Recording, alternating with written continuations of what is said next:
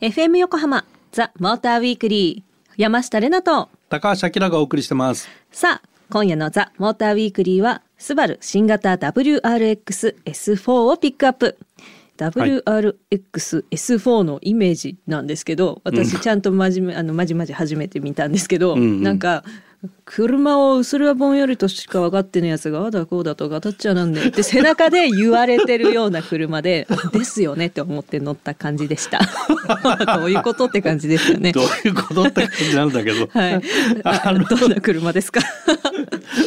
もともとあのインプレッサって車あるじゃない、はいはい。インプレッサがまあハッチバックがあって、で、えーステーションワゴンがあって、はいでセダンがあってでこのセダンに WRX ってのがあってインプレッサ WRX ってのがあったのね。でこれがラリーとか競技に使われていてこうモータースポーツのイメージがすごい強い車でその、当時はねボディ構成を稼ぐのにセダン構造がすごく有利とされていてハん。ッチバックとかステーションワゴンとかって室内空間が多いんではい。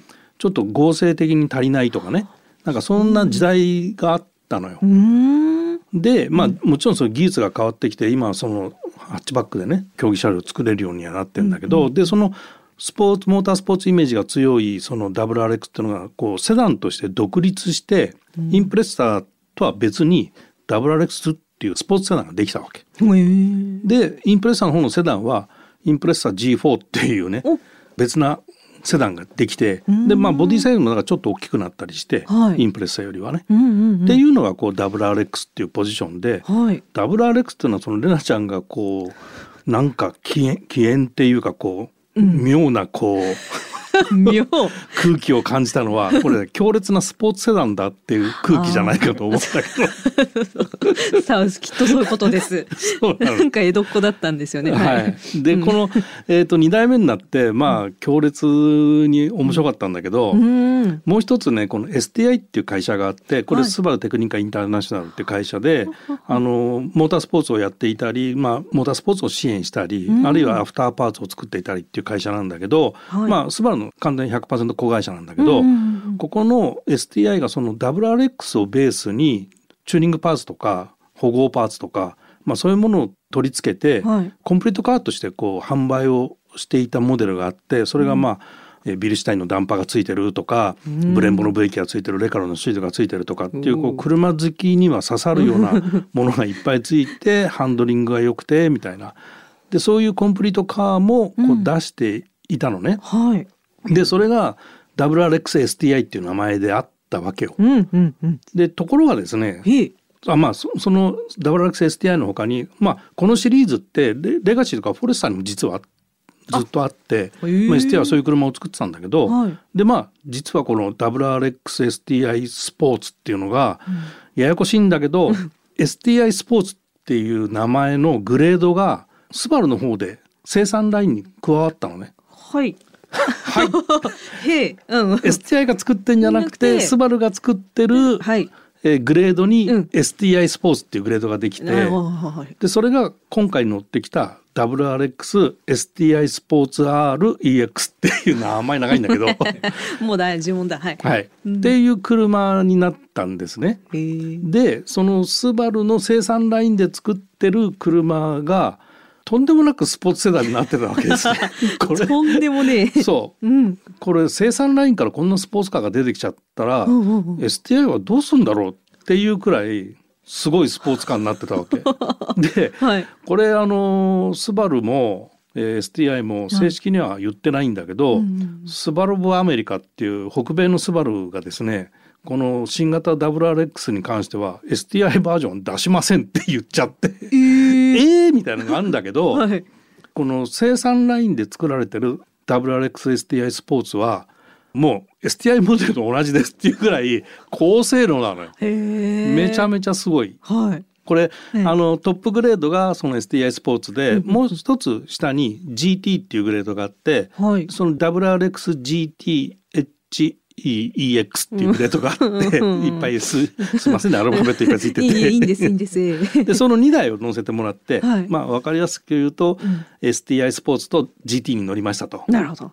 で、まあ、GT が、まあ、STI スポーツよりも、まあ、ストリート向けだと思うんだけど、はい。それでサーキット走るとやっぱちょっと足んないところとかも出てくるはあるんだけど、うんうんうん。まあそんでもいいじゃんって感じだったわけね。ん で STI スポーツに乗ったらもうこれサーキットすごいねっていうところでうわ。あのめちゃめちゃ楽しいのよ。うわ。であの AWD で、はい。えー2.4リッターのターボのエンジンを積んでんだけど、もうバランスいいしアンダーステアは出ないし、ええどんどんアクセル踏めちゃうし、それはアキラさんのこの腕じゃなくて、いやこれもう車がめちゃめちゃいいのよ。そんなことあるんだ、はい。ええ私も乗りたかったな、うん。はい。ではここで一曲挟んで後半はスバル新型 WRX-S4 行動でのインプレッションをお届けします。The Motor Weekly. FM 横浜ザ・モーターウィークリー山下れなと。高橋明がお送りしてます。さあ今夜のモーターウィークリーはスバル新型 WRX-S4 をピックアップしています。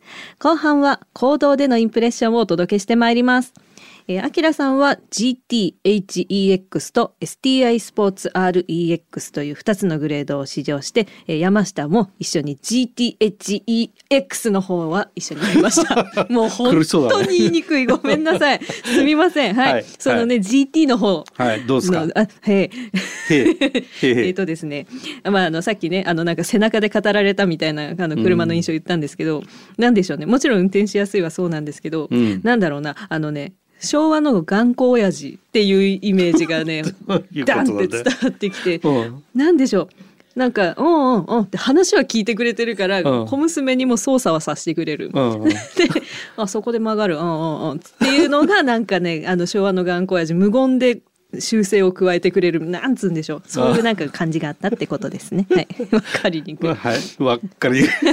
まあ、なんとなく伝わってくるんだけど。はい。まあ、あの、WRX っていうのは、まあ、スポーツセダンうん。で、結構スポーツカーであると。いうふうに思うと、はいなんとなくわかるんじゃないかなと思うんだけど、この GTH に乗ると、はい。なんかさ、車もひょこひょこ動くじゃはい、そうそうそん。ね。う。そう。で、結構ロードノイズもこう入ってくるじゃん。ううびっくりした。だから、こう、スポーツカーだと思うと、はいまあ、アバターエコって言っちゃうとちょっとあれかもしれないんだけど、うんまあそういうの気にならないかあなスポーツカーだしみたいなところ。で,、はいはいはい。でも高級セダンみたいなところで行くと もうちょっと静かにならないかなみたいなのとかさ。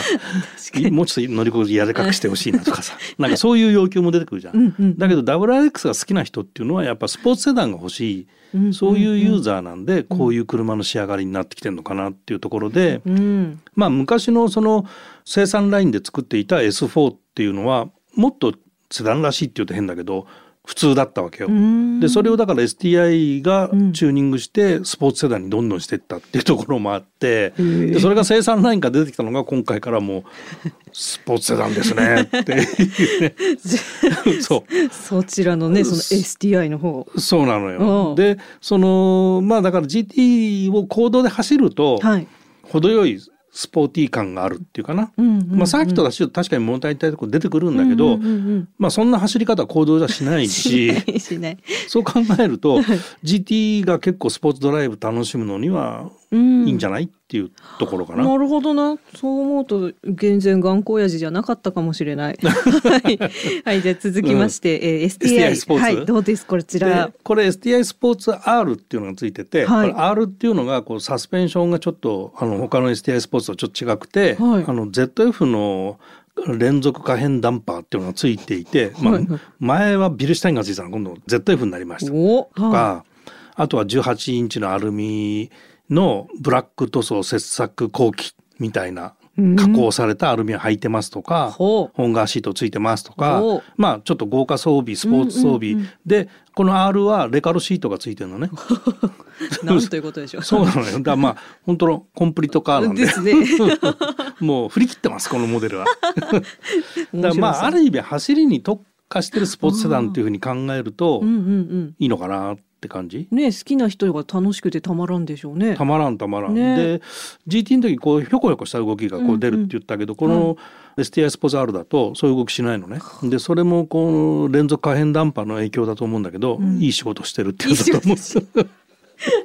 そうなんだっていうことなんだと思うんだけど、はいだから GT で足りないなってちょっと思ってる部分がうんうん全部こっちはカバーしてるよっていうところ？いいですね。そうなの。うんで、まあ、あとねマニアな人はこれ CVT なんだけど、はい。CVT を嫌う人が多いんだけどこれ MT はラインナップしてないのね。あ、そうなんですね。でこれ今回の CVT はスバルパフォーマンストランスミッションっていう名前がついていてスバルの開発エンジニアははい CVT の逆襲と言ってるんですよ。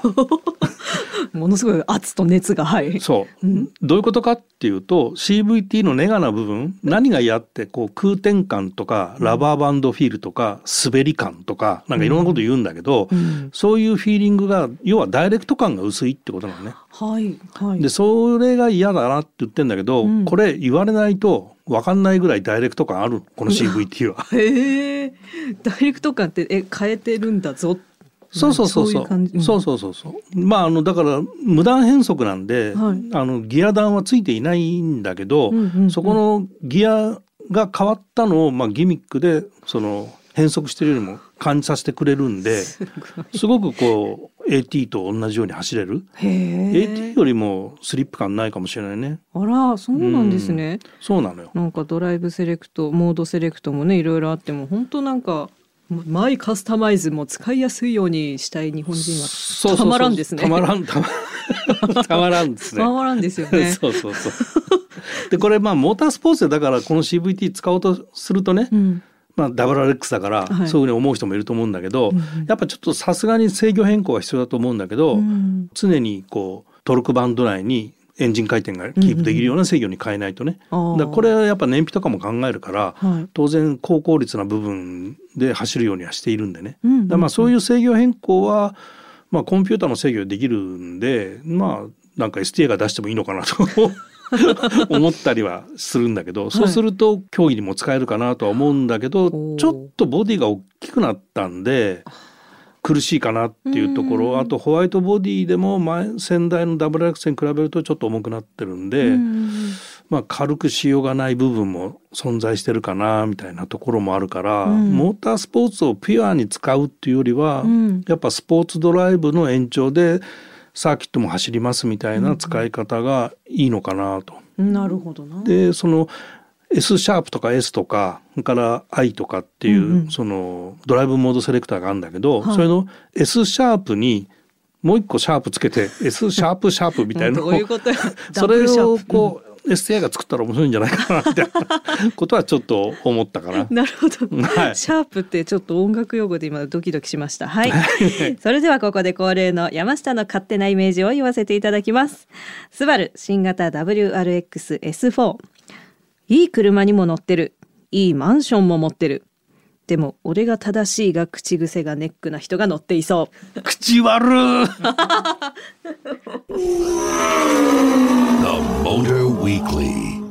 FM 横浜ザ・モーターウィークリー山下れなと高橋明がお送りしてます。さあここからはリスナーさんからいただいたメッセージを紹介していきます、はい。